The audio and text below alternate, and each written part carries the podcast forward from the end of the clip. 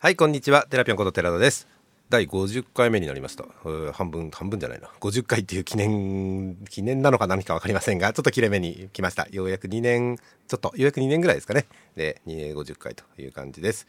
えっ、と今回も今回もゲストに来ていただいてます。ゲスト3回目の登場だと思うんですがえっ、とひろき KY さんに来てもらっています。KY さんよろしくお願いします。はい、よろしくお願いいたします。 hirokiky です。はいはい。結構初期の頃ね2回ポンポンと出ていただいたりしてて。そうですね、何回目だったか忘れちゃったんですけども、確か寺田さんになんか聞いていくみたいなスタイルの。最初そのスタイルましたよね。そんなにねその当時ノートにちゃんと書いてないので私などんな話したのか記憶がそんなないんですけど、うんはいその時のメモを見ると、まあえーどんなものに興味があるかとかなぜ Python を始めたかとかあ寺田がね、はいはいはいはい。寺田がなんで Python を始めたか懐かしいな。確かにね。のを聞いて、はい。なんか、二人で、それをベースに話していくみたいな回でしたね。そそうでしたね。はい。それが、えーとねこの記録を見るとね2020年の3月ですね。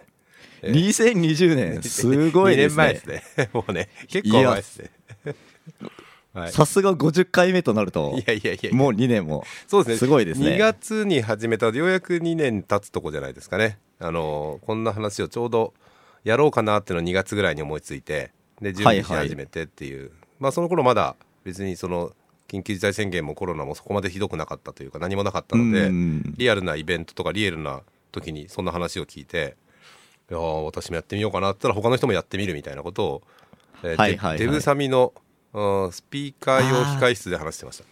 はい、でしたね。なんか、その、うん。そういえばそんな話もしましたね。なんで始めたんですか？みたいなのをあそうですよね。はい。聞いて、それがもう50回。そうですね、すごいですすくでけどね。、去年去年できなかかったので、そんなに、やっぱ去年10回ちょっとしかやって、10回ぐらいかな、しかやってないので、2021年ちょっと息切れしてたんですけど、うんうんうん。なんかまた2022年になって、またなんかちょっと盛り上がってて、ハイペース、そうですね、ちょっとハイペースで1ヶ月3本ペースぐらいにはなったんじゃないですか。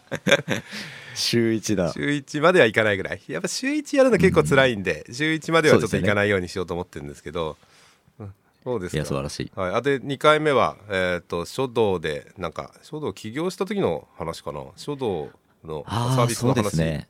をうんうん2回目してもらってて、はい。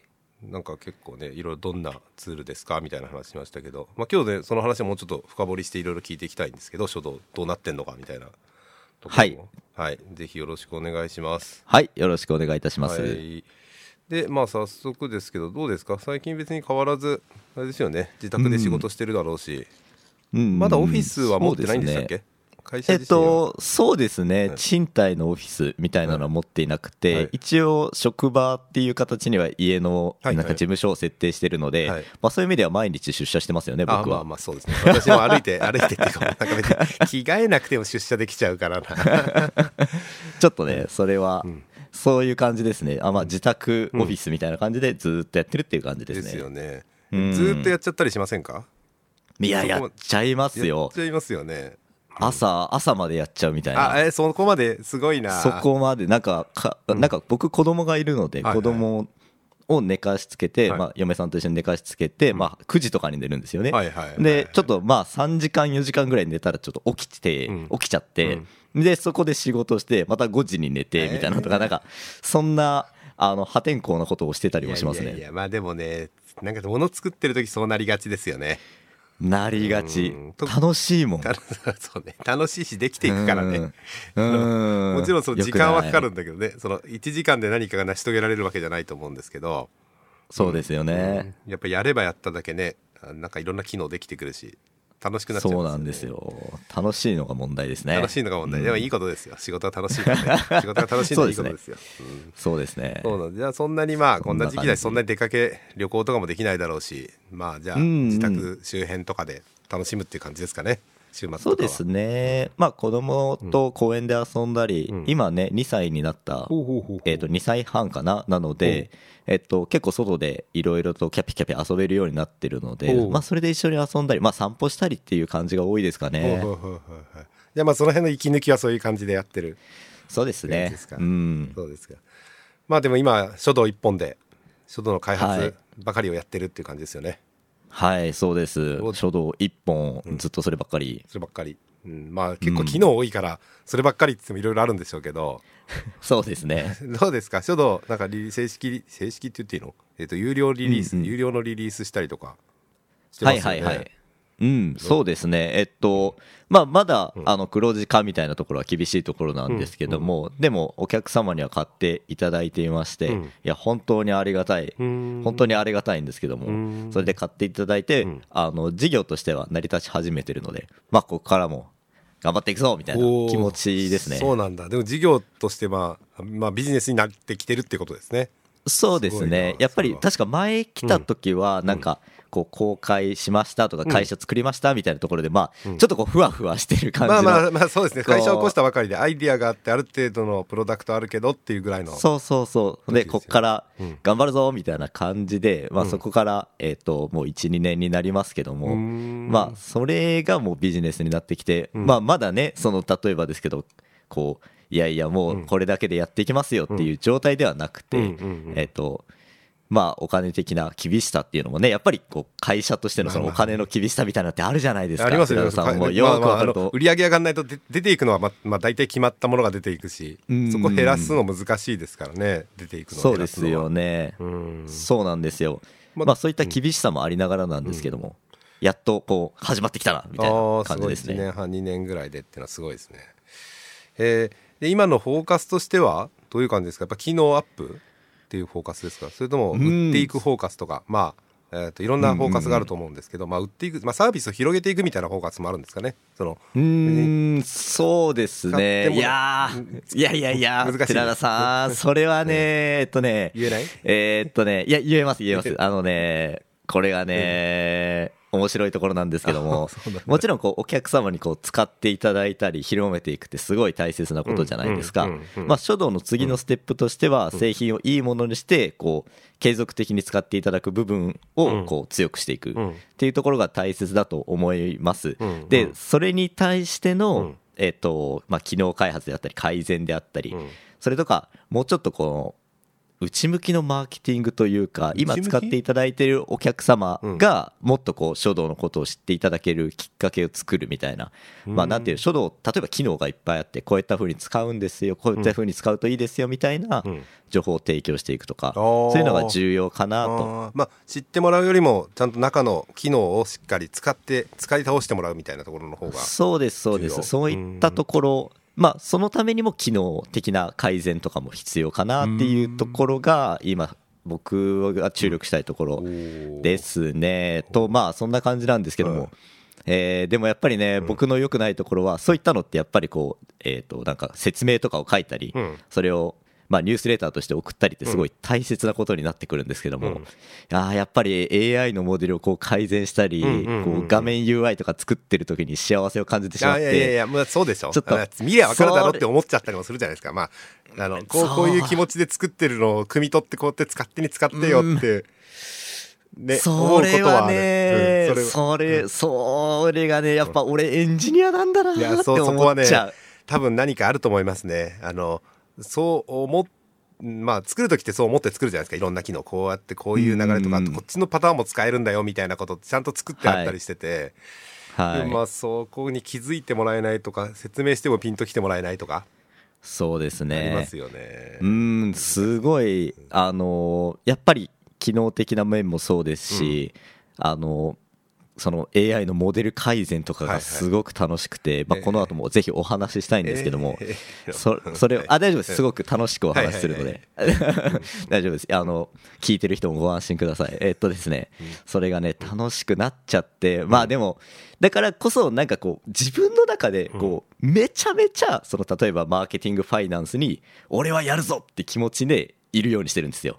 そしたら、こう、僕、エンジニアの僕が、あの、めちゃめちゃこう、エンジニアリングに体を引っ張ってくるのではい、あの、それでちょうどバランスが取れるみたいな。そういうことね。うん、ああえてね、うん。あえてもうエンジニアの本性強すぎてもそういうことないですか寺田さんもお客さんと仕事をしててこうや。こっちゃかちゃコード書いてあれ俺コードばっか書いてた。やべえやべえみたいないや実は私もですねこの1月の中旬後後半にかけてまでかなりずっと忙しくて、うん。と久しぶり少し気持ちに余裕ができるぐらい今この2週間ぐらい。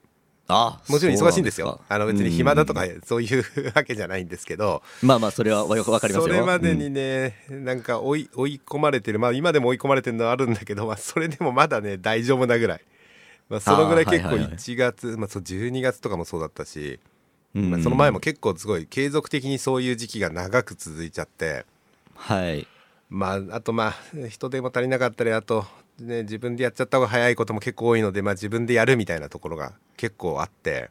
なるほどなるほど。うんやっちゃってると他のことがおろそかになりますよね。やっぱやっちゃいたい。いやまあやっちゃいたいややりたい。まあそうね。やりたいのもあるしあとうんそう難しいな。結局私が自分で何でやってるかってうん。うんまあ KY なら分かるかもしれないけどあのそのお客さんと話しててその間にアイデアが思いついてあこうやってやったら出来上がるじゃんみたいなストーリーがもう中に出来上がってできてくる時ってあるじゃないですか。この機能を作りたいみたいな。でありますあります。それ人に伝えてうまく伝えてうまくなかなかできる感じがしてないんですよ。まあそれは私の能力の問題だと思うんですけど。わかりますわかります。でまあもちろんその大規模になればそんなことはできないけどわかりますあおわかります。客さんが、まあ、特に小規模な時本当に小さなプロダクトなんだけど、この機能をみたいな時に、うんうん。ついつい自分でやっちゃったり、まあ、自分が抱えたままになってるのも結構多いです。あの最初にはい。私が始めちゃったんで、それで人になかなか受け渡せないとか結結構悩んでますそこはね。めちゃめちゃわかるのよ。あのーさこの前の回の池内さんの回。なんか池内さんもそんなことを言ってて、はいはい。ね。あれ？同じ話しちゃうな 同じ話だよね。まあ、池内さんも何でもできるしな。まあ、池内さんも比較的何でもできる方だからな。これこれやっぱ同じ星から生まれてるこいつって。そのマインドで別に生きていけてるじゃないですか。うん。まあ、まあそのマインドを別にそんな否定されることもなく生きていけてるから、だからまあはい。見直さないんじゃないかなって思って、まあ、それはそれでちょっとなんか考えなきゃいけないなと思いつつ。いやだから僕と池内さんと寺田さんでなんかこうすごい大企業に1か月ぐらい入って上司に怒られながらマネジメントの中間管理職とかやった方がいいですよ。ね、そうかもね。中間管理職とかやってね。お前が仕事しちゃダメだよってなんかこうおじちゃんに怒られながらこうあーすいませんってなんか中間管理職の見習いした方がいいですよ。あと勝手な判断しちゃいそうだよね。あの、うあんと、いいんだよ、それで、みたいな判断を今までは、まあ今はしてるので、それが会社の全体に対してどうかみたいなのは、できる自信がないですね。あ上に相談とか言えないっていいういや、相談してもいいんだけど、うんなんかそこで自分が迷っちゃったりとか、いや俺絶対自分の中で答え出ちゃうからよくないですよね。よくないね。そんなやってもしょうがないじゃん、みたいなことで、上司のね、反対がすごいなんか、うんね、大変なことになっちゃったりとかしそうで、いや、怖い怖い。怖いすげえわかるなーって思いましたうんいやいやいや。でも、そうそうそう、さっきの池内さん何でもできるっていう話をまあ前回したと思うんだけど、まあ KI ももともとウェブエンジニアじゃないですか。はい基本的にはウェブ系ですよね。どっちか、どっちかじゃないね。うんうん完全ウェブ系ですよね。で、はいその中で、まあさっき AI が熱いって言ってたんですけど、はいはい結構最近なんか、この間のえっとトーク、私はまあ見れてませんが、自然言語処理のトークとか、あの、セミナー、はいはいイベントでやったりしてて、うん。最近そっち方面がメインになってるうんうんうんっていう感じですか、ああそうですね。前のイベントっていうのはチラデータさあんそうそうそうそうそう。と一緒にコラボしましてうちの会社がコラボしたイベント。うん。でオンラインなんですけどもそれで発表しましてまあ誰でも自然言語処理をこう簡単に学べますよっていうトークを僕はしたんですね。ちなみに YouTube にはあるのでぜひ見てください。うチラデータさんのさあの YouTube チャンネルでありますね。ほうほうほうはいはいでですね、えっと、答えに戻ると、そうですね、今、もちろん Web とか Vue.js とかうん、ジャンゴ、ジャンゴとかもん。めちゃくちゃやってるんですけども、やっぱりその BART、AI ん、まあ、あの PyTorch とか使ってうん、トランスフォーマーズってやつとかを使ってやってますね。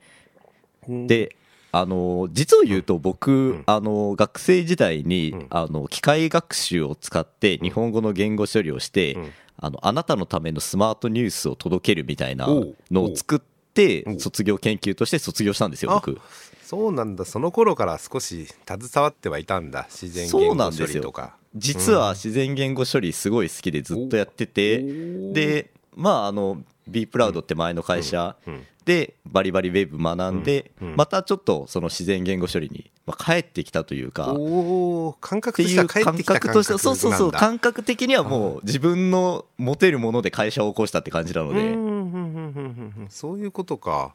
そうなんですよ。やっぱやってる人はいろんなことやってるんですね。いやまあでもね実は、ね 実はそうなんですよ僕。はい。まあ、まあ私も自然言語処理はずっと好きでそこまでその AI とまでは全然いかないですけどもともとねそのプローンの検索が日本語でできない問題とかで結構悩まされてきたので、はいはいはいはい。まあはいまあ比較的勉強はしましたがそこまで突っ込めなかったですけどじゃあちょっと AI の熱い話少し聞きますか。あぜひ。えっとですね。ちょっとなんか言葉をもうちょっと、うん。あのお。整理しておきたいんですけど、まあ、ここで言ってる AI は、まあやっぱ自動人工知能的な AI でね。何か自動でコンピューターに何かやらせるのがすごいっていう AI 全般の話そうですね。うーんと、そうですね。えっと、まあ、僕がメインでやってるのはバートっていうものを使って自然言語処理をやらせるっていうものなんですよね。はい。で、えっと、それ以外にもうん、例えば N グラム言語モデルって、まあ、ちょっと古い技術とかも使ったり、いろいろ組み合わせて、あの、 Shodo っていうのはその日本語を校正したり、日本語の修正とかをしてくれるサービスですので、はいはい。そのレビューしたりね BERT。お互いにレビューしたり、うんとそうですね。えーと間違ってるとこ指摘してもらったり提案もらったりっていうことですよね。そうですね、はい。人間同士のコミュニケーションする場所であったり、AI が指摘してくれるって場所なんですけども、そのために BERT を使ってる、うん。まあ、ディープラーニングの技術ですね、それを、 BERT、まあ、AI としてバートはデやってますィープ。ラーニングの技術名えっとアルゴリズム名でいいんですか？それとも実装名？それともあそこって、なんて言ったらいいの？バート。えっとですね、バートっていうモデルがあるんですよね、ね。こういうふうに、トランスフォーマーっていうのを使って、こういう形のモデルでやると、すごく、えっと、自然言語処理に向いてますよっていうものができましたと。はいはい。でそれのすごいところまあうーんといいところはその文章に対して何らかの判断をしていくんですけども、うん。その時に文脈っていうのをすごく理解してくれるんですよね。前後の文脈を理解してこの単語について。例えばですけども、えっと、これが組織名なのかうん。人物名なのかを当てる、えーあごめんなさい。今えすっげえ今言葉ど忘れしちゃった、えっとこういうの皆さんなんて言うんでしたっけ同音異義語？同音異義 語じゃないですね。えっ、と、ああ、名前が出てこなくて、まあ、そういう、えー、と人物名はどこなのかっていうのを推論したり、うん。あとその日本語の構成をしたり、うん。翻訳をしたりっていうものをができますと、うん。それがバートっていう仕組みですね。はいはい。あはいごめんなさい、思い出した、固有表現抽出ですね。こういうとかを。この漢字難しい漢字が並ぶやつだね。難しくないか。漢字は難しくないけど漢字が並ぶやつだね。こういう表現手術とかやったりするものとうんいうのが、まあ、とにかうくん。そのよく動くんですよ本当に。うんこいつすげえなみたいな感じで。うん。もうとりあえずバーッとすげえなみたいな感じなんですよねうん。ここ23年。がす面白いですね。でそれを初動向けにえっとモデルをこう学習させたりしてうん。えっと、今特に今今まさに特にこの数ヶ月ぐらい準備してるのがあって、うん。それが面白いことになってきてるって感じです。そうなんだやっぱり、はい。そのまあいいモデルって言ってるのかな。いいモデルがあってそこに対して自分に都合のいいっていうか、自分にとって必要な学習はさせなきゃいけないんですよね。そうしそうないとですね。別に汎用的なものでうまくいくわけじゃない。そうですそうです、えっと、特にバートが面白いのはこうメインになるモデルっていうのはうん。すでに学習されたものを汎用的なものを持ってきてほ使って自分に自分のやりたいタスクうん。やりたいことに対したりやりたいデータに対して学習させてえっとファインチューニングっていうんですけどもうん。そのファインチューニングをしたらうん。そのいいうん。と自分用のモデルができるみたいな。でその根元の部分はある。そうベースはあるんですよ。ねはいはいはい、そこはすごい楽ですよねそうですね。でそれがウィキペディアの全文を学習したみたいなのとかがもうあって、はいはいはいはいはいはいはい。もうそんなん作ろうと思ったらこうすごいマシンを何日間もずっとぶん回すみたいなもはい。う金が吹っ飛ぶみたいなのそうですよね。確かにね。そう、うんそれを共有資産として使い回せるっていう、うん。しかも公開していただいて、まあ、東北大学さんがあ公開してくれてるすげえのがあるんですよ。うん。これは日本語に特化したモデルではないんですよね。バいえ違いますね。日本語だけじゃないですよね違います違います、英語も何語も大丈夫なので、はい。でそういったものを使そのう中で東北大学が公開した日本語用の学習済みモデルをベースの学習済みモデルを、えー公開してくれてる。自由に使えるようになってる。そうなんですよ。はいはいはいそうなんだすごいな。でぜひそのバートと日本語自然言語処理の新しいのについて知りたい場合は、うん。バートによる自然言語処理入門っていうストックマーク株式会社さんの本が非常によく書かれているのえで、ーそうなんだ読んでないな、多分。いつ頃の本ですか？最近ですか？これは割とかなり新しいかなり新しい。はずですねうん。えーいつかだったか細かいことは忘れてしまったんですけども、はい。えー、と非常にお勧めしておきます。2021年6月お25ー去年一釣りだから半半年前かな？大体。ですね、えっとこれ本当に、うん。えー分かりやすいです。本当に動く行動をかけるっていう感じで理論は、うん。まあちょっとさらーっと言って、うん。こんな感じで動きますよみたいな。うん。うん素晴らしいですでえっ、とケイさんは PyTorch 使ってるって言ってましたっけ？さっき。そうですね、はいはい。PyTorch トランスフォーマーズってやつ、ライブラリを使ってますね。で PyTorch と。で Python、PyTorch だから Python からですよね当然ね。そうですね、まあ。Python でよかったですね。まあそうですね、ウェブも Python だからそこのインターフェース楽っすよね。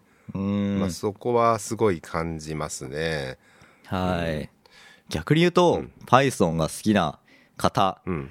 ちょっとこの本、入門のこう、なんて言うんでしょう、新しい本読んでやるだけで、最先端の AI を使えるんですよ。Python やってたら逆に考えるとめちゃめちゃお得じゃないですか。まあ、お得ですね。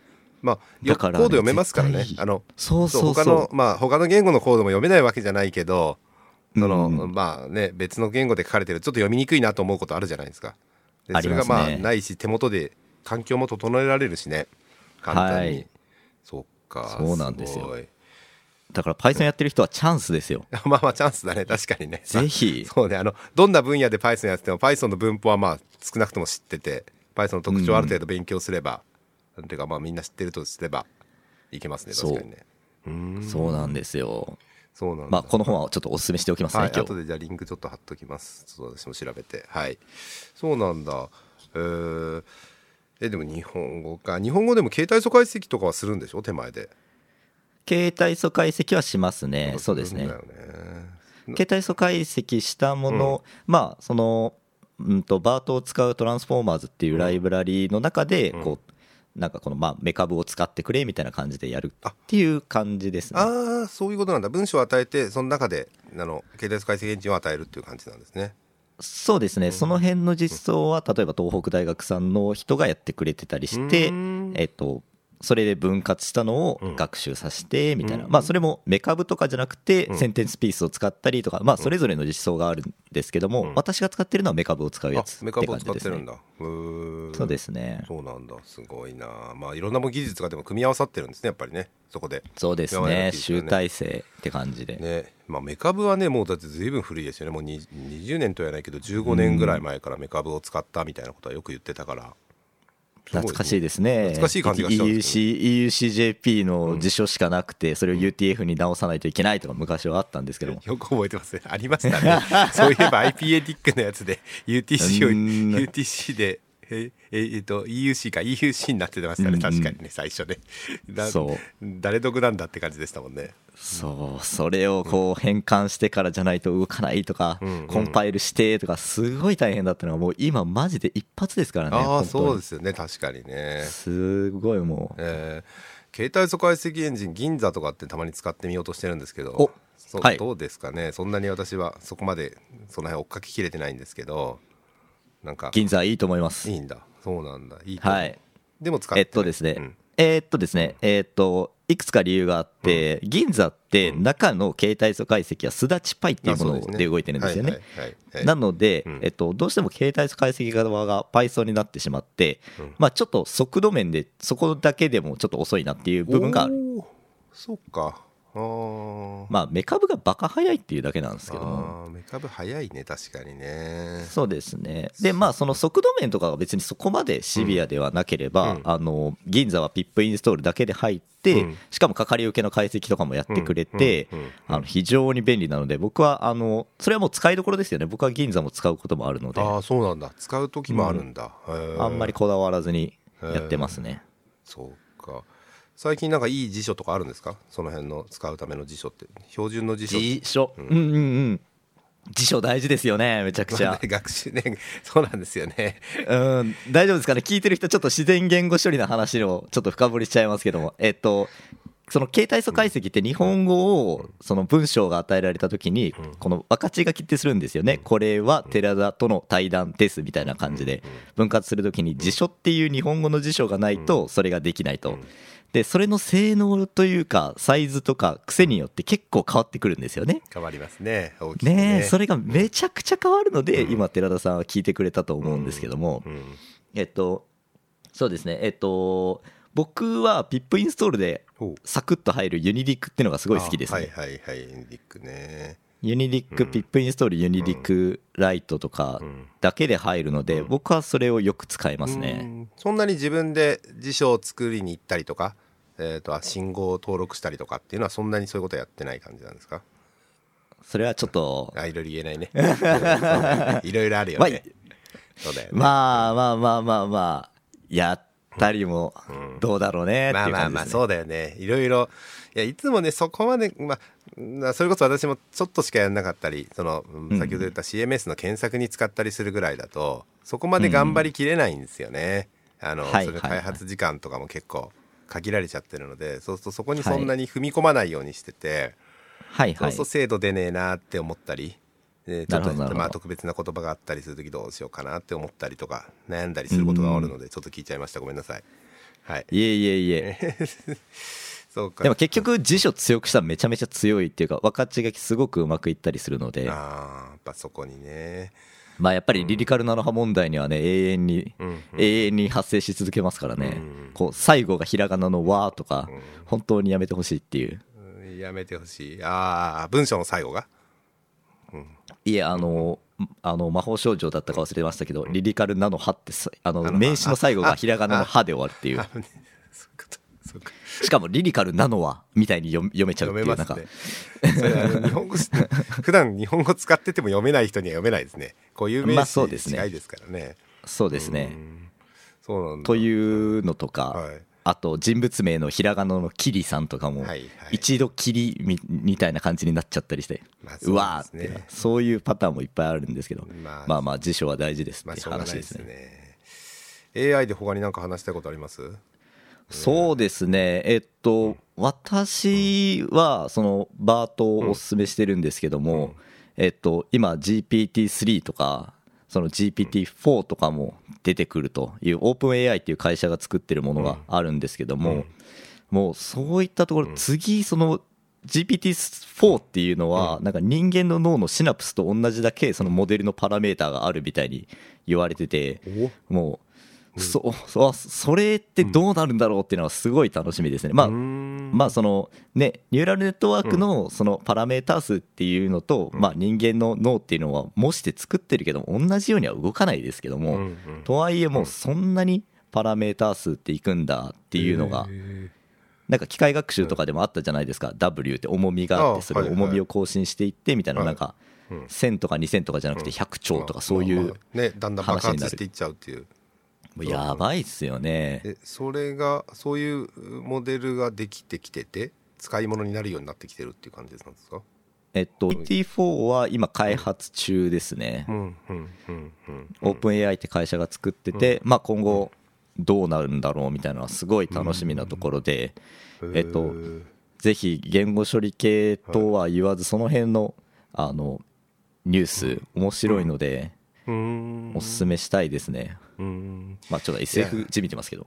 いや。いやいやでもまあ言語処理系の学術系の人たち結構一時期苦労苦労してたというと変ですけどそんなに明るくなかった、あのその業界がそんなに盛んじゃなかった時期があって、はいはいはいはないんかこう、まあ、ここの本当に5年ぐらいかな。じ十数年前なんかは結構苦労してたような印象があるんですよね、うんうん。10年ぐらい前かな。なんかまだまだその言語処理学会とかいろいろあるじゃないですか、はい。そういうところの若手の会とかもあって、うん。何人か私も知り合いがいるんですけど、はい。結構、うん盛り上がんないんだよねって。めちゃめちゃわかる。辛そうだったんですよ。うんうん。なんでもここに来てちょっと盛り上がりがなんか増してる気はしますけどね。めちゃめちゃうん。その通りですよ寺田さん。もあそううですか。はいはい。あの AI あのサイキットラーンとかですごいそっちの画像処理系とかがすごいこう盛り上がってわーって言ってうん。すげーみたいな感じでうん。なってた時代ってあったじゃないですか。はいはい。でもそのね。トランスフォーマーバートっていうのが出て2018年の論文で出たんですよね Google が出した。うんそこからあどこが出した出ました Google です。これグーグルが出したんでしたっけ？バートの論文は？いは。い。そうですね。えごめんちょっとうん後で一応見といて僕適当に言ってるかもしれないから。はい。なんだけどそっからもう「おえーい!」みたいな「すごい!」みたいな感じになって盛り上がってると。いう感じなんですよ。うん。あの言語処理学会の年次大会3月にあるので僕も参加しますのでおぜひ皆さんもご参加ください。それは何？会員になったんですか？会員ですしあとその参加費ももちろん出して年次大会に参加しますね。へえそうなんだ。学会の方にも行くんだ。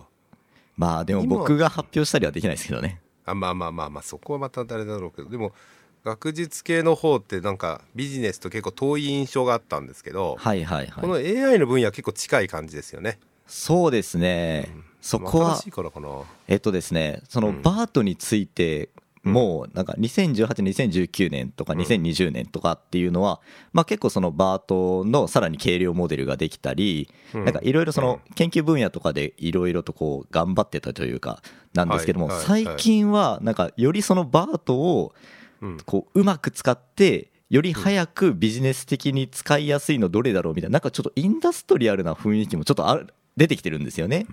その論文のトレンドじゃないですけどそれでもっとこうこれをもっと使ってやろうみたいな例えばグラマリーってあるじゃないですか。英語の構成をしてくれるサイト、あそこの人たちが出してるその新しいライブラリ新しい論文とかもあってなんかそのバートとか、まあ、ロベルタとかエクセルネットとかをもっとインダストリーで使おうみたいな流れが結構うん。来てるなーっていうのを僕は感じてますねへえそうなんだ。知らなかった。だから面白い。だから面白いし早くていいものがどんどんできてくるんですかね。できるぞーみたいな。っていう感じなのかな、うん。まあそれこそその工業分野で言ったら例えば車とかでもエンジンの開発って、まあ、大学との共同研究とか相当してると思うんですね。はい。あのまあ、あと、まあ、医療の薬の世界とかなんて、うん。完全に、えーその研究者主体の開発スタイルじゃないですか、まあ、それにちょっとに似てるというかどうなのかな。なんかそういう関係性ができてきてるのかなっていう印象勝手な印象ですけど。遠いところから見てる印象です。どうだろうな。ちょ僕自身はその関わりはあまり持っててないんですけども、まあ結構そのグラマリーとかのうん。あの技術を見てるグラマリーとか多分そんなのをしてるか僕は分かんないんですけどもうんうんまあとにかくその製品で生かそうみたいな部分も見見て取れる。うんでその例えばデータセットが結構少ないんですよね。そのたと特に僕がやりたいのはあのうん。文章の修正をするはってことをやりたいんですけども、修正前、はい。修正後のデータってあんまりいいものがたくさんない世界なんですよね。はあ、はあはあはあ、例えば修正後しか出てこないからってこと？そうですね、そうですね。あと翻訳文とかも翻訳とかと比べると結構少ない、そのデータ自体が少ないんですけども、その少ないデータをどうやっていい風に学習させるかっていう考え方とか出てきたり、なんかそこがねちょっと複雑なんですけどもあのいろんな手法が出てて、うん。まあなんて面白いんだろうって思いますね。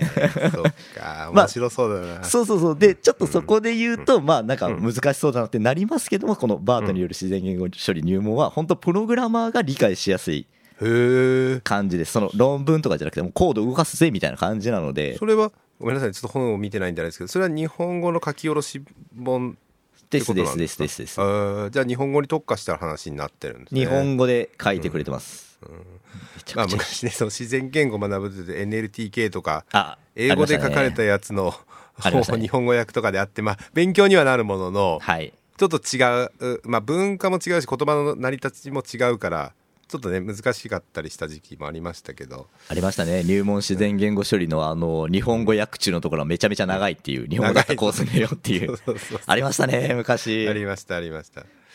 はい。なんかねまあそんな懐かしい話もありますが。ちょっとだけ私のこのもう一回もうちょっと後でプロダクトの話もうちょっと聞きますけど、はい。もうちょっと最近の私の話すると、あぜひぜひ、えーっと、まあこの間も言ったんですけど、まあ、どう動画に大ハマりしてるんですよあ私そうそうそうそうそうそう。言ってましたね。うん。これねどうしてここまでハマってるのかよくわかんないんだけどめっちゃハマってるんですよ。なんかねなんか来た感じなんですよ自分の中で。来ました。うん、でこの間やったのはこの間のこの間も話したかな？九州の時話したかどうかあれですけど、えー、とパイコン九州2022熊本行ってインタビュー動画を撮ってくるっていうのをこの間やってきて、で編集して18分ぐらいかなの動画作ったんですけどおお、これその前に1個前にパイコン JP の時にえー10月にやったパイコン JP の時にみんな来場者にインタビュー撮ったりとかっていうする動画をありましたね。流して、うんで結構面白くできたんでそれもう一歩先に行こうみたいなはいはいはい。感じで、今度はもう完全にパイコン JPTV の枠組みで。なるほどね。パイコン JPTV の枠組みでインタビューを取ってうんうんパイコン JPTV です。皆さんどうですか？っていうインタビューを取りまくったんです、なるほど。うん。じゃあ寺田さん的にはあれなんですね。その配信が盛り上がってるっていうよりかは撮影編集の方なんですね。えっとねそこがね面白いのは全部盛り上がってるここが。全部盛り上がってるんだ。でなんかねそうさっき何でもできるみたいな話しておかしな話だけど、うん。私今全部できるんですよ動画。ああええ撮影できるでしょ？うん撮影はわかる。わかるわかる撮影はカメラで撮影してで音楽撮った音撮ったりとか、うん。まあまあカメラ好きだもんね。うん。まあそうもともとカメラ好きだし。で編集できるようになったんですよある程度。まあまあ普通の編集はできます、ソフトは何ですか？ DaVinci Resolve ああー DaVinci Resolve か。僕もちょいちょい使います。いや DaVinci Resolve しかもう今はもう使う気ないですね。あそうなんだ。最初は最初はプレミアで始めたんですけど、うんまあそういうのがやっぱ情報が多いのでプレミア本も多いしそうですよね。よかったんですけどダヴィンチに全部もう完全シフトしてみようと思って、えへっと、 Speed Editor も買っちゃってやる気を出すために。すごい。とかで Speed Editor ってくるくる動く、うんうんうん。なんていうんですかね編集点とかを例えばプロも使えるようなくるくる動かしてそこでカットとかできるやつなんですけど。でまあそんなんでやり始めてででこの間その動画のそのやつを撮ったら結構いい感じにまとめられてまあまあなかなかねもし見てない方いたら見てほしいんでリンクを貼っときますがぜひどうぞ。パイコン九州インタビューとかでインタビューカタカナかな？九州は英語がいいかなパイコン九州インタビューってカタカナで書くと多分、えー、と YouTube でトップに出てくると思うんですけどえっ、とまあで結構ハマっててでうん。もう一つハマってんのが、うん、そっちはなんかどっちかというと趣味の方のハマりなんですけど、はいはいはい。仕事として去年すごい講習をいっぱいやっていろいろ企業研修とかいっぱいやって、うん。でそれを動画にした研修にしたくなってきてるんですよ。ああなるほどね、うん。それをで動画で撮って寺田さんが話す感じ？まあ一応私が話すのがはい。あれですか？なんかスタジオ借りて撮ってたみたいな話のやつ？でこの間はそうなんですよ。スタジオに入って撮ったんですよ。スタジオっつっても、えー、とえーただの会議室なんですけど、うん。そこにカメラマン来てもらって撮ったんですけどでまあそれをやって結構いい出来になったので、まあ、この間この話しましたね池内さんね。めちゃくちゃいい出来になって で、まあ、すげえ気に入っててね。でで今お客さん見てるところなんでこの後評価はこれからなんですけど、はいはいはい、まあ見てるその内側の人たちあの関係者の人たちの一見としてはまあまあなんかすごいいいものいい感じになったんじゃないかという感じなので、うん。まあ、修正点は多分あると思うんですけど、はい。えっと基本概念は多分これ間違ってないなっていう感じがなんかちょっと思ってきたんですよこのやり方で。このやり方でいけると、おうん。でまあ、ある程度ワークフローもなんか見えてきたと。ということで今ちょっと会社にいろんなものをちょっと機材をちょっといろいろちょっと購入しようとしってていうことはっていうことはもう寺田さんとこの会社の仕事としてがっつりやっていくってことなんですか？仕事としてその講習とかのビデオとかをある程度作っていくっていう。なるほど。どのくらい売り上げができるかはまだ見えないですねこれからです、うんうん。いや面白いじゃないですか、うんうんあのじゃあ趣味で撮ってっていうところからもう完全に仕事でもやっていこうっていう流れになってる。今仕事でそうですね。仕事で会社にとりあえず買ったものは電子黒板買っちゃいました。で それでああこうこうやってこう後ろにどうぞってここっちですよって見せるためえーとまあえー、とスライドみたいな何か、まあ、こうプログラムコードでもいいんですけど何かを画面にお題お題画面に出して、はいはい。そこにアンダーライン書いたり四角書いたりそこに説明できるっていう装置なんですけどうん。この間それを使ってやったんですね。はいはいはいはい。でそれももともとすごい興味があったんですよ昔から。すごいうん。値段も高い。電子黒板ってなんか一時こうめちゃめちゃでかいディスプレイのすごいのがなんかサーフィスのでかいのが出たぞみたいな感じでちょっと話題になってはしぼみを繰り返してるイメージですけど。そうですね。はい。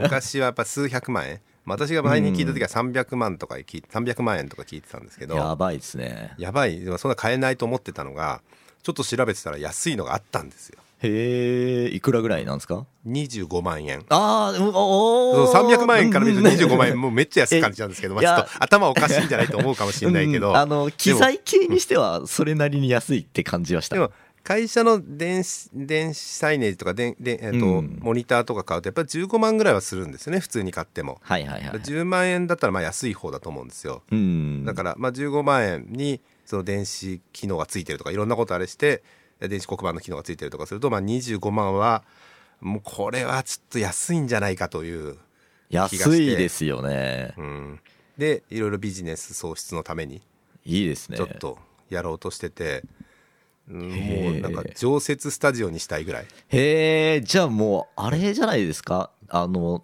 例えばですけどももう初心者向けの動画 YouTube で撮って、まあそれで見ていただいてまあそこからこう知っていただいてみたいなこともありですよね。ありあり、まあ、うん。それが YouTube がいいかとか YouTube 結構ライバル多いのでまあそうか。まあそこにマーケティングかけて YouTube で受けるようなあのうん YouTube で受けるのって多分違う何かがあるんだと思うんですよ。YouTuber 的な、まあね今度はサムネの作り方だとかなんかそういう話になってきちゃうというのは確かにそうかもしれない。そう。なのでそこまではまだ考えてないんですね、うん。まあそこはいければまあ言ってもいいと思うんですけど、うん。今はどっちかっていうとその出すところ売るところはまあだんなんとかなりそうな雰囲気を感じているので、なるほど、えー、とそれはビジネス的にあの、はいはい。いろんなところがあるのでのでちょっとねいろんな動画をちょっとそこで量産できたらいいなっていうモチベーションがこの2週間ぐらいめっちゃ高くてですね。へえでもなんかすごいフラグ回収感もありますよね。寺田さんのそのなんか ちょこちょこやってたじゃないですか。その家の中でやってみたり、まあ、そもそもカメラがどうのとか好きだったり撮ってみたりこうやってうん。まあラジオもっていうかもう喋り慣れたりあしゃはい。さこの前もねなんか喋り慣れてきたな最近みたいなこと言ってて。うん。いや確かにバキバキに上手くなってますよね。めっちゃ喋りなそうですね、まあ、めっちゃ喋り慣れてきましたねうん。そこは。うん前はそんなにうまくなかった。というかまあ喋るのは好きだったですけど、はいはい。長い時間喋るの結構大変だったと思うんですけど。うん。そうなんですよ。で、うん、フラグ回収。いやでもこれうまくいったらなんかすごい集大成感あって面白いですね確かに。ま あ集大成って言わないでよ。終わりみたいになって寺田人生集大成。集大成って言わないで。集大成あまだまだこれから。まだまだ進化すよまだまだこれかまだまだやるけどいろいろね。えっと。うん。まあでもちょっとねな急急ではないけどやっぱいろんなことやってきててはい。あとまあ講習をするのは結構楽しいんですよ、えー、とセミすごい疲れるんですけど企業研修とかのすごい楽しくて、ただずっとやってらんないじゃないですか。時間も足んないし。そうですね。あとね、うん、まあ難しいんですそこはね。お金的な問題も当然あるから。はいはいはいはい。で、まあ、そこにやっぱりか価値のあるビデオとか動画で提供できるっていうのはいいことかなって思って。うんうんなんかねいろいろハマってんですよ。もうやばい感じ。なんか、うんまあ、まだねちょっと全部の装置が揃ってないんで装置が揃ったら皆さんにもお披露目したいぐらいなんですけど。えおもろそううん。いやでもなんあか思うんですけどもやっぱ寺田さんってこう話すの好きですよね。のまあ好きですね。そのやっぱそれがあるのがすごい大事だなって思っててなんかエンジニアってこうお金稼げるようになってくるとマネージャーにならなるといけないみたいなこうはい誘惑があるじゃないですか。で例えばうこうそっちの方が給料がいいみたいなのでなんかその戦略的にマネージャーをやったりする人ってまあいると思うんですよ。でまあいますよねもちろん。でうん。あの実際そそういう頭のいい人って結構うまくできるんですけどもやっぱりその人にすごい興味がある人とかなんかチーム全体でこう生産性を上げたいって本心からもうん思ってる人にはやっぱりこうどこかうーんと違うというかやっぱ本心で好きな人っていうのはうん。行くとこまでできちゃうので結果的にすごいものができると思うんですよ。まあまあまあ。なんか寺田さんのその機材欲みたいなのはやっぱり僕持てないので。な何力何力？機材機材とかあの撮影機材とか撮影して楽しいとかあのそんなしゃ 喋って載せたら楽しいとかってまあやっぱ、えうーん向いてそうっていう。機材は欲しいじゃないですか。買えなかったですからね。やっぱりそういうものってやっぱその高校生大学生の頃やりたくてもはいはいはいはい。当然その当時動画ってのは難しかったですけど、うんまあ、写真はやってましたけど、まあ、買えなかったですねいろんなものがね。まあ、そんなにいいものもなかったし今みたいに。うん。今はやっぱりいいですよ。やっぱコンピューターがあれば編集できるしある程度のコンピューターがあれば専用機がなくてもできるからとか、まあ、そういうのも含めて、まあ、なんか、うん、楽しくなってるんですけど。いやいやまあちょっと私の話してみましたがいやえーいいと思うでもよそれは。いやでもね私もね結構ねまあ飽きるわけじゃないんだけど飽きるんですよねある程度で。あなるほどなるほど。なんかうーんある程度できるようになったらもうなんか同じこともう一回しなくてもいいじゃんみたいなことって思うじゃないですか。あの私もすごいわかるのが、うん。この分からないうちはすごく熱中しちゃうんだけど、こうやったらできるじゃんが見えたら途端に冷めるんですよね。そう冷めちゃうかもしんないなと思って。めちゃくちゃそわかる。こはねちょっとね大丈夫かなって心配してますね。まあ冷めてもまた面白さ自分の何かの面白さみたいのがあれば、まあ、こうやって、えっと、最近ポッドキャスト撮れてるのも多分何かまた面白いって思いは自分の中で何か思ったんだと思うんですね。うんででまた復活できてるんだと思うんですけど、はい細々1ヶ月1回とか。うんなんとか頑張んなくちゃみたいな根性論だけでずっと去年とか続けてきた感じだったんですけど、うんそれが最近はもう今週も来週も撮ることになってるので、うんうんまあ、結構ポッドキャスト自体はまあ復活したしはいっていうことを考えるとまあうん飽き,、まあ、飽きそうだとは思わないんですけど、うん。でもなんかやり方分かると飽きちゃう可能性ないかなっていう不安がわかる。いやー僕もこれお話ししたかったことなんですけども、はい。はいはい。書道3年くらいになるんですけどもああそうですよね。はい。足掛けでね、うん。でもやっぱりその続けないといい製品とかいいものってできないじゃないですか、できないでも自分の中でその熱の上下みたいなのもあるし、うん。でもやっぱりいいものとかいいビジネスとかってまあビジネスっていうとうさんくさいですけどもでもやっぱり続けないとその製品としても良くなっていかないし例えばその寺田さんのその動画にしていくんだってうん。このポッドキャストだってやっぱりその本数たまったりしてからじゃないと見えてこないものってあるじゃないですもかちろんそうですね。そうなのよ。でもつそこその話ですごく思うのは、うん。いやもしね今の方は多分絶対技術あるのはずなんです。まあ大体あの後から見た方がうん昔を振り返ると、ちょっと昔にこの選択したの良くなかったらなみたいな負の遺産みたいなの当然あるわけじゃないですか。ありますね。でそうするといやいやもう一回もう一回冷静に戻ってゼロから始めた方がいいんじゃないかといやこのビジネスやっぱ失敗だったからちょっと一回うんうん。リセットしようみたいなことって思うことってあると思うんですね。あるなあ。ありますよね。でも、まあ、リセットすればもちろんそこでもう一回ゼロからだからめちゃくちゃ大変なんだけど、まあ、テンションは上がるし面白みがある。あのそんなことないかな。いやリセット欲みたいなのって絶対になんか魔のささやきであるんですよね人間。ありますよね、うん。ある。なんかそれこそもうこんだけ Python やってきてジャンゴもやってきてるけどうん。もう全部やめて例えば NIM とかラストとかにうん。こうん。う脳みそ切り替えてもう Python は古いぜラストだぜみたいなことを言いたくなる時も割とありますよ。僕こんだけ Python を愛してますけどまあまあそうですよね、うん。あるしなんかその何かしらの選択ミスとか今までのことによるずっとうん。まあねあの大変な思いとかもあるからそこのバランスなんかたまに、まあ、たまに難しいなと思うことあるんですよね。ありますね。もうそれどうしたらいいんですか？皆さん。でもそうねどうしたらいいですか？皆さん本当に教えてください。これはねに。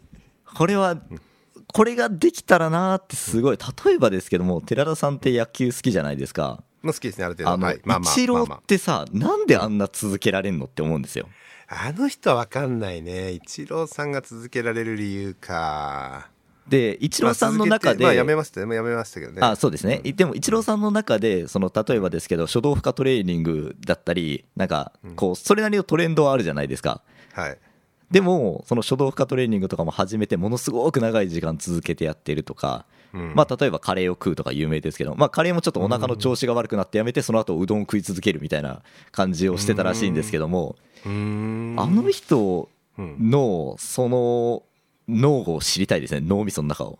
そのでもそれはでもなんかさっきのプロダクト開発とはちょっと違う気がするかな。あ自分をどういうふうにどういうふうになんかあの鍛え続けるかみたいなとこだからうんうん。そこと何そことはちょっと違う気がするけどまあ確かにその鍛え続けられるのはすごいですよね。そうですね。まあでもそれのこと言ったら私たちだってなんで土日まで勉強会やってんのとか。まあ確かにそう言われると。なんでなんで私なんか特に年齢結構上だからなんでその年になってまでまだプログラミングやって勉強新しいプログラミング。それこそ Vue.js はあの KY さんに弟子入りしてあの一応卒業証書もらいましたが確かに。あのそんななんで今から別に寺田さんが Vue やんなくてもいいじゃないっていうのは周りの人は言いますよね。普通よくあるパターンね。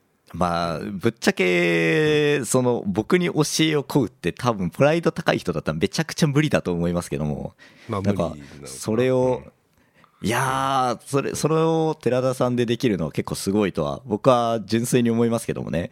まあやんないやりやりたがんないですよねみんなね。そうなんですよね。うん。まあだからうそういう意味では大丈夫だなっていう感覚は確かに僕の中にもあるんですよ。こんなに Python もやってきてるし、うんあの自然言語処理もずっとやってるっていう自負はあるんですけどもうんただあの盛り上がってる時と盛り上がってない時のこのカツって切れる感覚みたいなのはやっぱり僕の中にもあってその継続の難しさまあ一旦その継続の難しさね。そうですね。僕の中の解放の一つはそのうん。とりあえずカツって切れちゃうまでいまあとりあえず進むと。うんとりあえず進むと、そこはあんま考えずに進んで、うん。あの一旦切れたら、まあ、うんその完全になくならないように多少続けておくと、うんその続けておいて、で他のホットなものがあったら、一旦それを飽きるまでとりあえずやるんですよ。で、また帰ってくるっていう、あはいはいはいはい。で、その永遠にどっか行っちゃわないように、3つ、4つぐらいの中をこう突進し続けるんです。確かにそれは確かにね。まああのちょっと気が向かなくてもちょっとやるとかそうそうそう、ちょっとやるとか。ですよね。そうそうそう。ん例えば Vue.js 熱の時は Vue.js をもうとりあえずやってうん、カメラ、機材、撮影、映像熱の時はそっちをやりまくって、えーと、イベント開催熱の時はそっちをやりまくって、で、その、でもその枠内に入ってる以上は寺田学なわけじゃないですか。いきなり NFT とか言っちゃったらなんかよく知らない人になっちゃうんで、うんその突進する先を ある程度自分の中に絞って突進し続けると意外と継続もできるし、まあ戻ってくるのかな。まあそれはそうかもしれないね。っていうのはん僕の戦略ですね。あーじ自分、自分コントロールのために。ああね。そうね自分コントロールのために何か別のモチベーションを持たないといけない時はあると思いますね。そうそうそうそうそうそうそう。特になんか納品終わったばっかりの時って結構、まあそのまあ、ケイラさんま前はそういう仕事したと思うんであれですけど納品が終わって、まあ、ある程度長い半年とかのプロジェクトが終わった時ってちょっとほっとするじゃないですかしますね。やっぱりまあ今までそれ結構辛い思いしてギリギリまでやれして頑張ってっていううんうんで、うん。そうするとなんか少しああって言って落ち着くんですよねはい。そういうシチュエーションもありますよねそんで、その落ち着いたら、それと同じような、例えば案件に、こう、飛び込んでいく勇気がなくなるんですよね、もう。なそうですね。瞬間はないですね。あ、む無理ってななって、なんでかっていうと、そこでの苦労をもう頭が覚えちゃってるから、突撃したらまたこれが始まるんだって思うと、うんちょっと無理ってなるっていう。そうか、ねそうそうそう。この長い間の開発でこの間あの前回の池内さんがすごいこと言ってて驚いたんですけど、はいはいはい。えっ、と Firestore をずっと使ってきてるのをあーはい。RDS にするって、まあその Firestore の選択はその当時は間違ってなかったと思ってるけどやっぱり今になっていろいろこの後のこの先の負の遺産が増えそうだからちょっと早めに対処しとこうかなみたいなうんこと言ってて、いやその根性はないんですね私にはね結僕構大変じゃないですかも、僕も、あれはすごいなと聞いてて思いましたけどもね。ねえ逆に言うと今だからっていうところはすごくわかるんですよ。うんその今後のそのビジネスを考えると、いや、むしろ今やっとかないとやべえから、急げ急げみたいな、逆に考えるとね、わかるんだけど、いや、でもそこに、じゃあやろうって言えるのはやっぱすごいなってすごいよ思いますね。ね、うん、すごい。そこのリソース使って、まあ、もちろん新しいものも今ちょうどサービス始まってもう同じような時期かなそういう意味ではサービス始まってあ初動と同じような時期かなっていうのはそのこの12年23年の話だと思うので、はいはい。そういう意味で立ち上がってきてお客さんがついてきてる時にい今はお客さん伸ばす時でしょって思うわけですよ。そうですね。ねでそのためには改善しなきゃいけないことは多分いっぱいあるはずでそうですね。あと、さらに言うと、あれですよね。気持ち的にそこをいじりたくないじゃないですか。なんていじいうのりたくない。いじりたくない。これはもうエンジニア感覚なんでですよ。えなうん。あるじゃん。そこはなんかもう変えたくないって言ったら、うん。あの、すごい弱い自分なんですけども、そこをいじるのは一番だるいんだよなって思う。そう。怖いだから作り直したくなるんですねああなるほどね。新しいものとして何かちょっと別のちょっと違う観点で同じようなものなんだけど別のもので作り直したくなっちゃうっていう気持ちに私は行くんですけどうんうんうんうん内部のそこだけいじりに行くのは相当大変なのでまあそれこそ、まあ、全部完全にモデル層とか、うん。コントロール層とかしっかりそういう設計ができて分けられてればいいけど、はいはいまあ、はい結局いろんなところに散らばってるじゃないですか。うはっきり言って。んわかるわかるわかるわかる。わかだるからね、まあいやもうそういう意味でいやうんすごいなと思ってやっぱりもうなんか自分で限界がまあ一個何かものを作ると限界まで見えるじゃないですか最後までそうですね。うん。限界まで行った時の最初の設計の悪さみたいのがやっぱ当然見えてきたりする場合もあって、うんうんうん。いいことももちろんあるけどダメな時もあってそこ手入れるとな他に手入れなきゃいけないところがたくさんあるなって思いついちゃうんですよね。わかる。いや池内さんすげえなと思ってやっぱりあれは。あの心理学でいうと回避っていう考え方があって、その自分の中でその予想できるマイナスの感情とか痛みみたいなのがある時にそれをそのまま回避した方が楽っていう考え方があるんですよね。例えばですけどもあのデブ症な人ってはい。いると思うんですけども僕みたいな。なんでデブ症になるかっていうと外行って知らないおじさんに絡まれて殴られたら嫌だなっていう気持ちがあったりするじゃないですか。車運転して事故ったら嫌だな。じゃあ家にいた方がって言ってその外に行って楽しいことよりもその外に行った時のマイナスのリスクっていうのに目がいってそれそのものをやめてしまう。っていう回避っていう考え方というかその行動があるんですよね。うん。まあ、究極になってしまうと、まあ、家にずっといる、それが一番安全でリスクは少なはい。い、でもプラスも少ないみたいな、回避っていうのがあるんですけども、そのプロダクトを作っててリセットしたいっていうのって、うん。例えば人間関係でも、一回人間関係リセットしたいな、そっちの方が楽じゃんみたいな気持ちがある時ってあるじゃん。はいはいはいはいはいはい。わかるわかるそれは。わかりますよね、それも回避の考え方で回避性の人ってそうやってリセットしたくなっちゃうらしいんです。おおそうなんだ。なんでかっていうと、その今ある人付き合いの中での苦労とかっていうのがちょっと予想できるようになってくると。そうなってくると、その人との楽しさっていうよりも、そのマイナス面を回避したくなって、まあその関係を一回リセットして新しい方がいいやになってしまうと。いう感じの考え方があって僕それを聞いた時にさっきの継続の話なんですけども、あじゃあ継続できないって分かってきちゃった後にマイナスの方に目を向けすぎなんだと。だからその継続する中でもプラスの方向に目を向けていけばそういった癖って治るのかなって思っててで池内さんのその話を聞いた時にそのそこの置き換えっていうのはめちゃくちゃ痛みを伴うってエンジニア分かってるじゃないですか。はい。だからリセットしたくなるけど、それをじゃあやろうってなったのは、勇気がすげえなって余計思いますした。ごいよね。だからそうか勇気がすごいよね。だから勇気を持てばいいのかなって最近思いますね。そうか。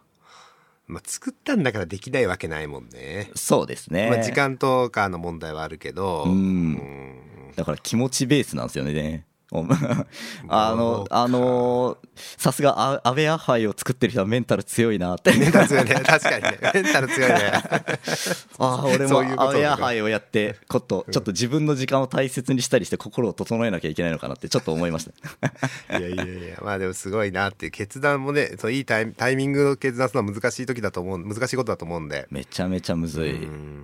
で、まあね、あの、なと、なんだろう、本当に一部の機能だったら全然、あの、回収できるとは思うんだけど、やっぱ根幹に関わるところだと思うんで、そうですね。データベースのって。うん、難しいな。えーそうですね、プロダクト開発でもう少しなんかありますか？プロダクト開発で。書道を作ってて、やってて。そうですね。書道でやってて、まあ、やっぱりその前こうと登壇っていうかここに出させてもらった時は、やっぱり見えてこなかった苦労みたいなのがすごく見えてきてあのプロダクト開発ってこう思ったよりもバズらないんですよね。そのバズらない。うん。あの、うん。もちろんこの話題になったりって書道結構していただいてるんですけども、うん。なんかねこううんと起業家の夢じゃないですけど自分の動画とか例えばですけども自分の作った製品とかがもう一夜にしてトップスターになるんじゃないかっていう気持ちをちょっと持ってるんですよ。うんうんうんうん。めちゃめちゃまあプレスリリースとかってそうですよね。プレスリリースみんなが見てくれてもほとんどの人が知ってるんじゃないかっていうそうそうそう。ことって思いますよね。プレスリリース出す時にそれでみんなめっちゃ知ってくれるんじゃないかなっていう感覚を抱くんですけどももう一時話題になったとしても忘れ去られますしそもそも話題にもならないプレスリリースもたくさんあるのであはいはいはいなんか思ったよりも厳しい世界だなっていうのは思いましたね。そうなんね確かにね。ちなみにこの分野その書道の分野ってはい。言える範囲でいいんですけどライバルってなんかあどういうライバルいいですね、えっと、ライバルさんはね、めちゃくちゃいますよ、例えば Google Docs とかもライバルですしね、あのワードとかもそうか。あライバルですしね、そうか、うん。あーツールとしてはあるのかそういう意味でのそうのですね、うんと全く同じではないけど例えばうんうん。Google Docs で共有してコメント書いていくっていうのは共同作業の一つのやり方。そうそうそうそうそうですよね。で、Google Docs もあの日本語の校正とかも最近ちょっとしてくれるじゃないですか。してくれますね。ね。はい。あと、 Notion とかもあったり、例えばですけど、あの、えーっと、ジャストシステムさんの Just Right とかいう、めちゃくちゃ強大な、こう、その、昔からあるすごわ素晴らしい会社があるじゃないですか。 ATOK とかを作ってる。そこが作ってるあ ATOK 作ってるね。そう、文章校正の Just Right さんがあったり、はい。まあ、競合他社さんにはこと書かないですよね。チュライトさんもいるし、文献さんとかもいるし、まあ、こと書かないですよ。えそこに攻めに行ったっていう感じなんだそうすると。そうですね。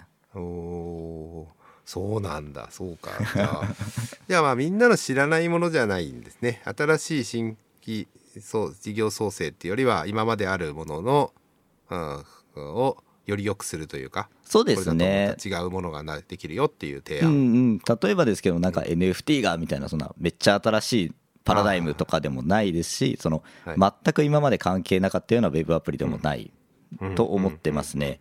でも逆に考えると、そのうん。なんか新しいプロダクトとか作ってうん、もう100%、200%新しいってないじゃないですか。いや世の中多分まあそれはないと思います。よ、うん。何かの何かの置き換えがビジネスになっていることがほとんどなので。そうそうそうそうそう、なのでそのまあ書道は書道でその競合他社さんとかいっぱいいらっしゃいますけども、書道なりの価値があるのでまあ競合他社はいない気持ちではいますけどもそんな感じで逆に言うとめちゃくちゃいるってちょっと全的な発想ですけどねいるしいないみたいないるしいないねそうかそんな感じですよやっぱでもバズらせたり流行らせる、まあ、その知ってもらうまたは知ってもらった後に使ってもらってより深く使ってもらうっていうのは難しいですよね。そうですね多分池内さんとかも苦労してるアベアファイとかもだとは思いますね。そうん最初、まあ、知ってインストールするとこまではねアカウント作るとこまでやってもその後なっていうのはあるもんねそうそうそうそう。そうじゃあそういう寺田さんみたいにインストールしてくれた人にちょっと定期的に情報を届けてこういう使い方もあるよっていうのをお伝えしてあじゃあちょっともうちょっとこれ使ってみようかな。ってなって あすげえ便利になった。ってなったらまた使っていただけるみたいなのとかでまあそうですよね。意外とそこが大事なんだなっていうのもここまうんうん。あその前の会社でパイキューって事業立ち上げした時も感じましたけどもはい。なんか外向き外向きってわけじゃなくて、今いていただいてるお客様にももっと,、えっと知っていただいたりもっといいものをつ提供するみたいななんなんて言うんでしょうね。そのおーそうか。うーん。まあ結婚で言うならこう嫁さんのことを大事にするっていうのがすごい大切なんだっていうのを 感じると。そのその例え正しいか、微妙な例えだから。あれ微妙だったかな違うかな。じゃあ会社を作ったとしたら会社を作ったとしたら新しい求人求人とかじゃなくてあの働いてる人の幸せをもっと考えるようにする。そちらの方がいいぞという感覚ですね。なんていうかそ外向きを意識しちゃうじゃないですかやっぱり人間あって。そうですね。やっぱりあの新規新規加入者の新規加入者を指標にしたしやすいですよね。そうですね。なんか感覚的にそっちを見ちゃうんですけども、例えばですけどハイヤリングを考えちゃうんですけども、その従業員ウェルフェアみたいな方が考えた方が会社にとってはいいみたいな、ってあると思うんですよ。まあそうそうね。ね。ん。それと同じで、やっぱり忘れがちなんですけども、やっぱり今使っていただいてる人を大事にするっていうのが、ああ、大事なんだっていうのが、まあ確かにね。めちゃくちゃ学びましたね。どうだろう。なこの最近の傾向なのかもしれないですけどねそういうふうに言うのはね。昔はやっぱり新規参入っていうところをずっとなんか新規参入どれだけ伸ばしたか？はいみたはい。はいいなと。ころを随分言われてた気がするけど最近そういう感じよりなんかその中で高くあのお金を使ってくれる人、うんうんうん要するによりよりハイグレードのものをにあのチェンジしてくれたりそれを長くしっかり使ってくれる人ってはいいうはいのにフォーカスしてきてるのかもね。そうですね。やっぱりうんとやっぱりあるのはそのうん。ウェブ広告も結構高くなっちゃってるのでとりあえずガンガン入れてガンガン大会してもいいやっていう考え方だと厳しくなってるっていう事実もありつつあのやっぱ、りその内向きに集中するといい製品も結果的にできてうん。あのプロダクトレッドグロースになるっていう。まあプロダクトレッドグロースですよね。一言で言っちゃうと。よよく思い出すのはその、えっとエバーノートって今私も使わなくなっちゃいましたが、はい。エエバーノートってあったじゃないですか。ありますね。バエバーノートって、うん、まあ最近使わないけどあれはかあの頃って新規に加入させるためにすごい広告費を使って、はい。2年ぐらい有料会員になる割合10%とかだったと思うんですけどその10%を獲得するためにそのその元取れるために2年間ぐらいかかったとか言うんですね。2年間ぐらいかけてもいいと言われてた時代があったらしくて。すごい。うんまあバブルですよねどっちかっていうとね。2年2年よ。う持つな会社が。会社がよう持つなって感じなんだけど、うんうんうでんそれがだんだん短くしていくっていう1年長くしすぎたんですって。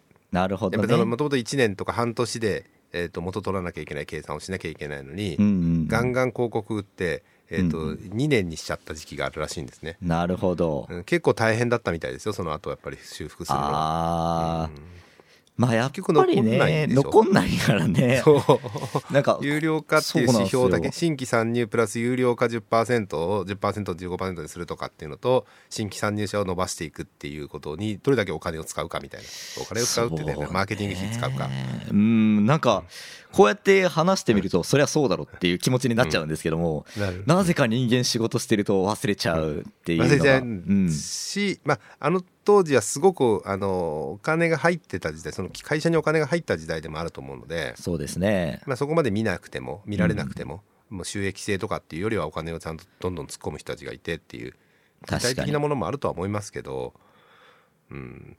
ねどうだろうね。私もまあ最近エヴァノートはまあ全然本当に使わなくなっちゃったのはあのライセンス変更をきっかけに、あの一つだけでやめるんだ俺って思ったけど。えあの知ってます？何ですか？ライセンス変更ってビジネスプランとかがあったやつですか？昔から、えいや3台までしかダメって言った時ですね。あ3台までしかインストールできませんって言われた瞬間私4台だったんですその時。あなるほど。家の家と会社とスマートフォンとタブレットの4台だったんですよ。なるほど。でこれで破綻するわけですねいろいろ。まあ有料化でたな有料じゃなかったのかな？私ちょっと覚えてないんだけど。まあ無料だからダメなのかな？まあ無料だったかもしれない。それよく考えたら。有料だといけたのかもしれない。有料だあったら多分いけますね。有料だといけたのかな？まあでもなんかそれで一気に一気に冷めてしまって。え使わなくなっちゃった。結構激しく移行しましたね。今まであったその書いたものもあるのに、まえーっとそそこはそうです。だから残してありますけどもちろんデータとしては、はいはいだはい。からアンインストールしなきゃいけない端末が増えたので2台。1台2台って。アンインストールする端末があるとそこに新規に書き込まなくなりましたね。なるほどね。うーんそうですね。そのそうそうそうなんかむ難しいなーって思いますね。難しいなーでぜひ締めるなよって話なんですけいやでもねどそれを考えろよっていう。いやでもそこはでもまあえっと決断として正しかったのかもしれないし別うに、ん。あのやっぱりそのちゃんとした人たちだけに使ってもらう全員に使ってもらわなくてもいいじゃんってそうです思えば、ね。別にその戦略もあるのかなとは思うんですけどわかります。ちょっと思い出しちゃいました。でもそうやって考えると自分だってね結構あっさり大会したりあっさりメルマガ解除したりあっさり使わなくなったりあっさりインストールしてやめたりってあるのでまあそりゃ大変だよなって思いますね。大変ですね。まあね。まあね。なかなかね。まあでもそれでもやめないサービスとか私もやっぱりあるのでそうですね。やっぱ使い続けるサービスとか、うん。まあ何か違うんですよねおそらくねそうですね。まあやっぱり日常に溶け込めるかみたいなところがすごい大切だなと思っていてそれを頑張っていますね。まあでも使うみたいな。そうですね。だからこそ毎日例えば書道であればその使いやすさとかもそうですし例えば AI が構成してくれる部分ってあの使わない人はほぼいないんですよね。うん。なのでそこの価値を高めると幸せになる人がめちゃくちゃ多いのでそういうところは大切にしつつお客様の要望があったらあのなんでしょう。それが製品にマッチする機能だったら積極的に作っていく、っていうのを大切にしてますね。まあ地道な。地道で地道なんだよねそういう方がねさてちょっと時間も1時間ぐらい過ぎましたがなんか他に趣味の話とか他あプロダクトの話でもいいですけど何かしたいことありますか？ああそうですね。いや結構趣味の話はできたので、あれ僕自己紹介してなかったけど大丈夫かな、自己紹介してないね。自己紹介をやめてそのまま何回目に来ましたね？みたいな話から始めちゃったね。じあーゃあ遅くなりましたが自己紹介をもう一回してください。いいですね。はい。いいですね。あじゃあ逆に考えるとあれですよね、僕自己紹介ってあると世の中あるじゃないですか、でもあの自己紹介される瞬間その人に興味を持ってないわけですよね。あそそりゃそうだね。だってその人ってその人がどんな話をするかって別に知らないから。例えばラジオで音楽を聴くときに音楽のタイトルを最初に言って音楽が流れて後で言わなかったら音楽のタイトル分かんないじゃないですか。音楽が好きでも。まあっていうことはですよ今ここまで聞いてくださってる人は 僕と寺田さんの話がめちゃくちゃ面白いなって思ってくれてる人ですよねだからあなたに届けますね じゃあどうぞどうぞはい。あの、KY と言います。清原弘樹と言います。えっと、ウェブサービスでウェブのプロダクトを作るのがめちゃくちゃ好きな人間です。株式会社全プロダクツの代表取締役っていう、まあ、仕事をしていて、書道 shodo.ink っていう URL のウェブサービスを作ってます。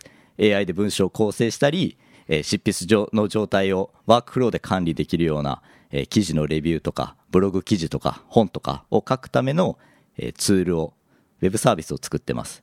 ぜひね、あの、この話面白かったら、ひろき KY っていうツイッターアカウントございますので、フォローしてくれるとめちゃくちゃ嬉しいです。よろしくお願いします。はいありがとうございます。他にもイベントとかもやってますよね。そうですね。ジャンゴコングレスとかね。はい、ジャンゴコングレス JP っていうイベントを主催してます。今年どうしようみたいなのとかね。どうしようかね。これ長いですよ。春頃？えー6月頃？そうですね、ぐらいなん5月6月ですけども、まあ、それはもう無理なので、まあ、あまあまあんそうか。もう2 11月とかになるかな、それもどういう形でとかは結構、多分パイコン JP とかも難しいんじゃないですか？まあそうですね。私もまあちょっと 私もファイコン JP えっ、とそう、えー法人の方は代表ですがイベントの方は特に今はそこまで関連してないんでちょっとわかんないですけどただ決定は難しいでしょうね。でしょうね、うん。っていうところかなと思ってます。まあまあ、そのイベントも主催したりやっております。ありがとうございます。でもね、最初に本当は自己紹介した方が私はなんかいいかなって実は思ってて、はいはいはいはい話を聞いてて、この人の話をずっと覚えてるのが辛いじゃないですか。この人なんでこの立場で話してんだろうっていうのが分かりにくいと思ってて、はいはいはいはい自己紹介があとは本当は私は別に決して望んで今回やったわけではああ、ありませんなるほどなるほどなるほど。間違えました。ええいや違えたんですが、まあ、えっ、と、そうですね。まあ、そう、難しいですね、そこはね。えーどっちなんだろうな。途中でやるってのもあるみたいですけどね。なななんかその僕とかあの発表で僕最初に自己紹介してないんですよ今日こういう話をしますであのこんな感じでこんな感じでこんな展開で話をしますって後でタイトルをもう一回持ってきてなのでこのタイトルです。であと私が話しますって言って頭10%ぐらいの時に自己紹介するように最近しています。途中にへしてます。ーそうなんだ。これ結構面白いなって自分で思ってて、あの、まあ、それがいいかは分からないですけども、僕が自分で発表を見返してて面白いので、そうしてみました。う。うん。ちょっと考えてみます。なんか、私はまあ特に PyConJP とかだとかな。PyConJP とかだと、なんでこの人が話してんのっていうのが知りたいかなって思っちゃってて、うんうんうん私が知りたいのかもしれない。はいはいはいはい。けど、関係ないったら関係ないんだよね、トークの内容とはね。なるほどね。場所によるのかな多分、あるのが、その、うん話の展開の中で、その人となりが関係のない部分までは、自己紹介を引っ張れると思うんですよ。で、まあね。うん。その人が関係しそうな話になってきたら自己紹介って多分必要だと思うんですよね。まあ、なので今回失敗してるんですけども、まあまあまあまあ、そうだね。はい、なので大丈夫大丈夫です。失敗してるんですけども、えっと、そんな感じで僕は途中にするようにしてから、あの話の展開がしやすくて、自己紹介の時間って僕、しょうもねえなーって自分で聞いてて思うんですよ。他人の自己紹介。あね。すっごいどうでもいいと思うんですよ、自己紹介なんて。だまあって、どうでもいいね確かにね。うん、だって、どう関係ないじゃないですかあのあなたがなな何の会社のどんな立場だろうがお前の話の面白さには関係ないよみたいな風に思っちゃうんですよね。まあまあそりゃそうだね、うん、例えばその僕の背景があって話が面白くなることってあるじゃないですか。なんでこの人自然言語処理の話してるんだろうとか。そういった部分はあるんですけども僕究極自己紹介っていらなくねって思ってるんですよ。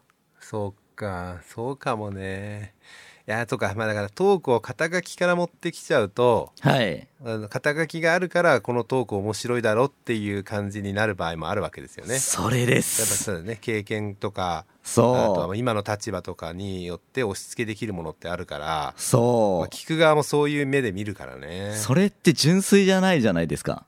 純粋じゃないね。よくないでしょよくないね確かに。うでしょ？だから今日ここまで聞いてる人は俺の話寺田さんの話めちゃくちゃ面白かったんだなと思うので。まあまあ確かにねそうだけど、ね、まあゼロだったら悲しいですけどね。ゼロだったら悲しいけど。まあそんな感じでうん。僕あの自己紹介あったのは全然いいですよ。あの結構ね最近急進的にそれをやってみてるんですよ。そうかちょっと考えてみようかな。面白いいでしょ？うん。ちょうど喋りたかったこと喋れましたねついでにああいやいやいやありがとうございます。まあねそうですね。ラジオらしくていいんじゃないですか。こういう流れの方が。喋りたかったことを喋るっていうこれちょっと熱ありましたね僕。熱あるね。いや考えてみなかったわ。あと自分がトークを見る側の時の情けなさもあるな。やっぱそあのその人の肩書きを中心何を普段やってるかを中心にどうしても話を聞いちゃってるんだなってなるほ思っどちゃっておまあなんまあそれこそ上から目線なのかな。なんかちょっと反省しちゃったんだ今。反省しちゃった。反省しちゃった。反省しちゃった純粋さいやでもまあ難しいんだよな。これがやっぱりそのしそれこそ信頼できる情報筋かどうかっていうのはトークを聞いてるだけで判断できるものとできないものがあるじゃないですか。もちろん。ありますねでは自分の詳しい分野なら分かりますよ。それはあの、うんうん。この人詳しいとかこの人すごいって。でも、はい。大体そういうのじゃないところに発見をしたいからそうですね。そうするとやっぱりある程度の権威のある人とかある程度詳しい人から話を聞きたくなっちゃうんですよね。確かに確かに確かに。それはその通りだと思いますそうか。いやよくないのかな。いやでもな。あ本読む時とかも私肩書きは見ちゃうんです。本買う時に肩書き見ちゃうんですよ。なるほどなるほど。人のどどういうことを普段やってるからこういうことで、えーこういうこと書くのかなみたいなところもあるしあと信頼できる部分できない部分みたいなところも、うんうん。そういうところから読んじゃうのでうんそうか。よくないのかな。面白いでしょ？そうやって考えてみると。ではないけど。でもなこっちの時間は有限だしなとか思っちゃうんですよね多分それって人間の中で培われた技術でそのうん。情報筋っていうのを信頼することでこう判断の材料を減らすためのあのうん。脳みそのテクニックと生き残りの術だと思うんですよね。はいはいはいはいはい。はい例えばその信頼できる人からの情報を信頼すればあの考える自分で検証する手間とかも減るしうん。それで生き残る確率例えばですけど向こうにマンモスがいるって言ってるのをこの人は信用できるかってすごい大事な情報だと思うのでうん。多分そういったことからその信頼する筋を確認するっていう術があると思うんですけども。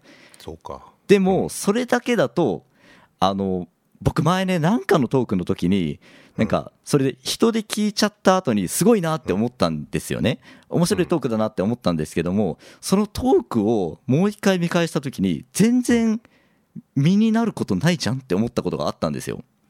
それおう。2回目の時に多分肩書きをリセットして話だけで聞いたんでしょうね。で確かそのオンラインで2回目聞いたんですよ。で1回目はリアルでその人のことを見て聞いたんですけどもオンラインで動画として聞いたらそんな大したこと言ってなくないってなってその時に気づいたんですよね。あれ？俺ってその場の雰囲気で盛り上がってたみたいな。ああそれはあるのかもね。面白いでしょ？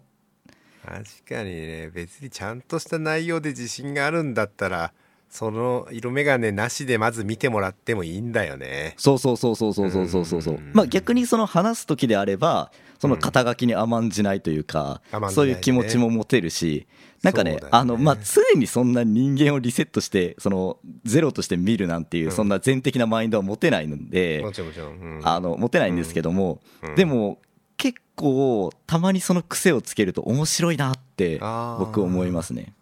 そうだよねはい。あいや面白い話になったなこれは。面白かった。いや難しいでも。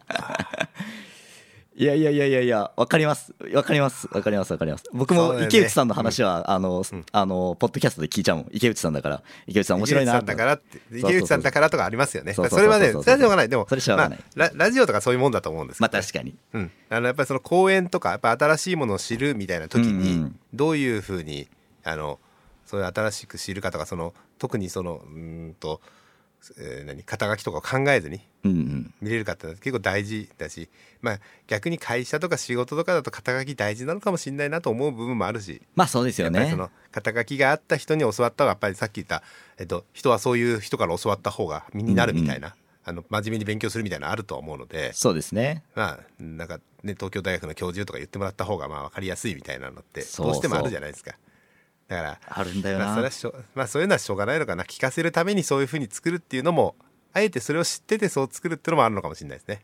まあそうですよね。そのプロダクトであれば安心感を持っていただくために、こう、どこどこさんが推奨ですよとか言うっていうのも、それはまあある、あるのは事実ですよね。あーそうですね。はいいやいやいやでも1時間完全に超えてますがいろいろとやっぱり話できて楽しかったですね。ありがとうございます。あのなんか前回から池内さんが準レギュラーっていう言葉を新しく作ったので あのぜひ準レ準レギュラーになってあ、僕もそこの一員になっていいんだぞ。準レギュラーになって。準レギュラーになってまあ3回目ですからね。池内さん面白いよな、ああいうワードを言うのさ、おもろいな。